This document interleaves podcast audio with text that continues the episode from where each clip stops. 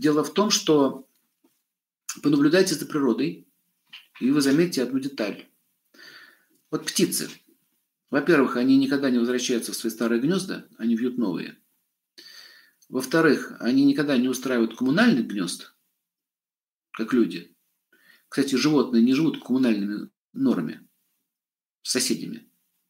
И толпами не живут. Есть самец, есть самка, а бабушек и дедушек там нет. Это природа. А природа показывает, что должно быть. А мы часть природы. Вот у нас коммунальные гнезда, у нас там бабушки и дедушки в норе сидят и так далее. Из этого конфликты рождаются постоянно вместе. И еще обратите внимание, что когда птенец подрастает и встает на крыло, то есть вылетает из гнезда, улетел. Родители за ним не летят. Куда? Стой, сынок, вернись, пожалуйста. Более того, они еще ее выталкивают оттуда, если он засиделся. А еще есть такое явление у них. Если кто-то не захотел встать на крыло, он падает на землю, его съедает кошка. Да. В природе все очень жестко. Так же, как и самка выбирает сильного самца, потому что если он не может ее защитить, то сожрут ее, ее щенят. В нашем случае, если мужчина не станет защитить женщину, то ее съедят счета, кредиты и другие проблемы. Понимаете? Вот почему женщины так болезненно относятся к кошельку мужчины. А мужчины думают, что они какие-то жадные по жизни. Нет, они трусливые по жизни, не жадные. И если он даже и ничего не имеет, но он при этом не хочет напрягаться в этом направлении, чтобы отращивать все клыки и когти под названием клыки и когти наши, это что? Это оружие. У животных, а у нас это деньги, материальное бесположение. Если у тебя они не растут, клыки и когти, с тобой страшно жить. Меня могут загрызть. Это уже зоопсихология, понимаете? Еще я вам говорю, что мы далеко от животных не ушли. Так вот, ответ такой. Да, наступает такой момент. Материнство, оно может отключиться. Оно может отключиться. Ну, давайте так, например. Допустим, если вот вы были мужем и женой и не виделись 30 лет. Расстались, 30 лет не виделись. А потом через 30 лет встретились, и если бы вы не представились, вы бы даже не узнали друг друга. Вот вы сидите вот так вот, прошло 30 лет, вот так сидите вместе, и не знаете, о чем говорить. Ну, вспомните, что было раньше. А помнишь, помню. А вот это помнишь, помню. Все, вспоминали, что было в прошлом, и все, на этом точка. Вот то же самое и материнство. То есть материнство проходит от момента рождения до взросления ребенка, и когда он вылетает из гнезда. У мамы тоже отключается. У некоторых не отключается. Бегают за детьми, дети говорят, отойдите от меня. Или наоборот, дети бегают за мамами, полюби меня. Что тот, что с той стороны нарушает закон природы. То есть здесь нет какого-то злого умысла, что там мама меня не хочет понять. Да, быть мамой решает даже не сама мать. Природа решает. У них действительно со временем это отключается. Я таких очень много случаев видел. Вот один человек, в общем, тоже так очень долго жил со своей матерью, сын. Я говорю, что это плохая идея. С родителями долго жить. Это плохая идея. Надо быстрее уходить. Надо поддерживать отношения. Безусловно, мы же люди, мы же животные. Но жить вместе. Когда мы живем вместе, то что происходит? Вот этот юноша, он долго жил с матерью, почти до 30 лет дожил. А потом мать ему сказала, иди-ка ты работай или плати мне деньги за квартиру. Как? Ну, за комнату, в которой ты живешь, давай плати деньги. Ты же моя мама. Ну и что? Мне надо лекарство. То есть, смотрите, в общем, он впал в такой психологический штопор, что как мать такое могла вообще сказать, вплоть до суицида дошло. Ну, слава богу, живой остался человек. Но у него было суицидальное состояние. Как, мать? Я же здесь в колыбельке был. Еще раз говорю, это та ситуация, смотрите, сейчас вот я часто говорю с людям, не живите вместе, потому что время течет, время – это энергия, оно течет, вы долго живете вместе. И она уже, когда, даже когда сын, сначала он мальчик, я тебя мальчик, мальчик, потом он становится дяденькой. И когда он вырастает дяденька, она уже перестает не видеть мальчика. Но она начинает от него требовать поведения мужчины. А тот не хочет, он хочет быть мальчиком. Вот конфликт. Или наоборот, тот уже вырос, хочет быть мужчиной и не хочет быть мальчиком. Она продолжает ему, съешь котлетку, съешь котлетку. Съешь котлетку. Это, знаете, этот фильм такой был, «Кобра», по-моему, назывался, американский фильм, там Сильвестр Сталлоне играл. Он такой крутой, такой мужик, боевик, там бандитов всех швырял направо-лево. «Кобра» фильм называется. Короче, походу найдете. У него там мама такая была. Она приехала в полицейский участок, этот, где такой, там, крутые эти собрались, такие антибандиты, мачо такие там. Он такой весь... Сильвестр Сталлоне, гроза всех гангстеров. И тут такая приходит мама, и она стала показывать фотографии. Вот здесь он, говорит, писает на горшок, вот здесь он вот это. Понимаете, что она делает? Она разрушает образ мачо. Да, мачо когда-то писал горшок и писал мимо горшка тоже. Но мама в этом состоянии невменяема. Ты что, не понимаешь, что это уже кобра? Это уже не сын. Вопрос детей, отцов, мам и вот это все, вот это родительский вопрос, это вечный вопрос. Но давайте обращаться к законам природы. Посмотрите, что в природе. Никто ни за кем не летает. Никто ни за кем не бегает. Птичка улетела, они сидят в гнезде, улетел наш ребенок, и плачут. Они не плачут, они новых рожают.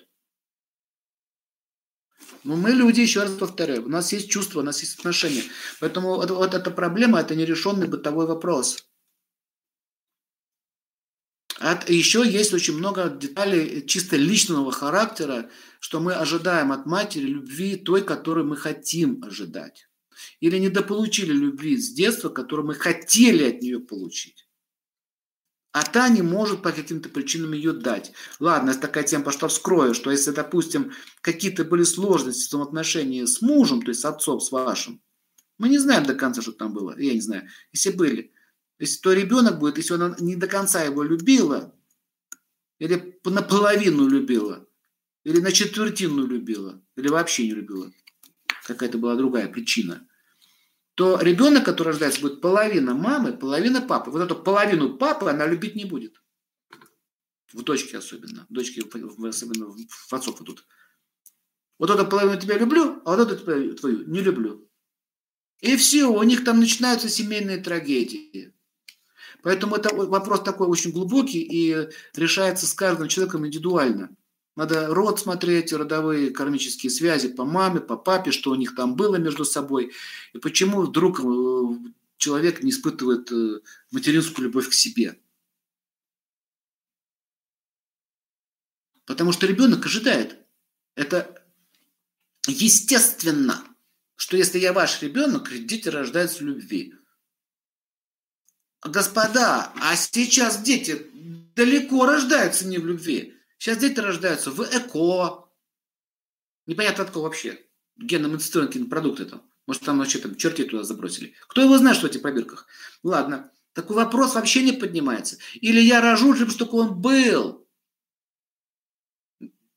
Вы же не знаете мотивов до конца женщины. Ну вот ребеночка хочу. Мужа не хочу. Хочу ребеночка.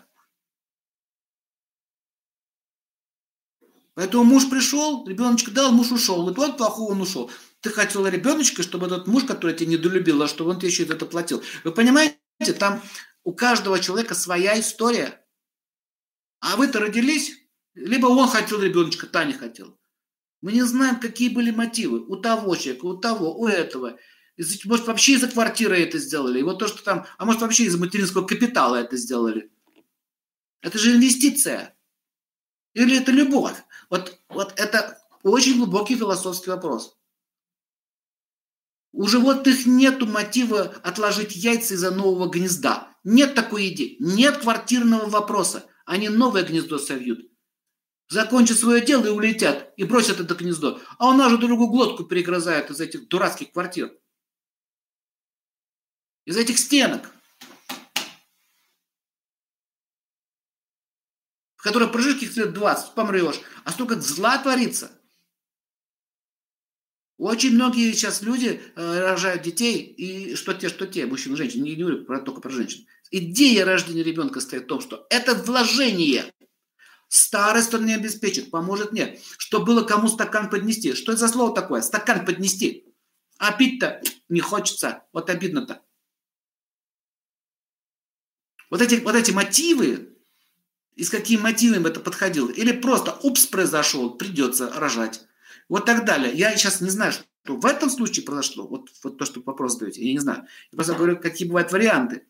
А ребенок-то родился, и он уже ему 30 лет, да хоть 50, да хоть 150 лет. Он до сих пор не может понять, почему мать или отец меня не любит. И не поймете, пока в душу не заглянете, что там творилось у обоих. Понимаете? Еще наша карма есть определенно. Почему получили такого отца или такую мать? Тоже есть причина. Смотрите, есть масса причин. Поэтому первое, что вам нужно понять, это прекратить в этом копаться. Не хочет любить, не надо. Не надо. Не хочет, не надо. Все, что могли, сделали. Спасибо. Скажите спасибо, что вообще еще родились, что нас еще не убили в животе. Можно было и так все закончить.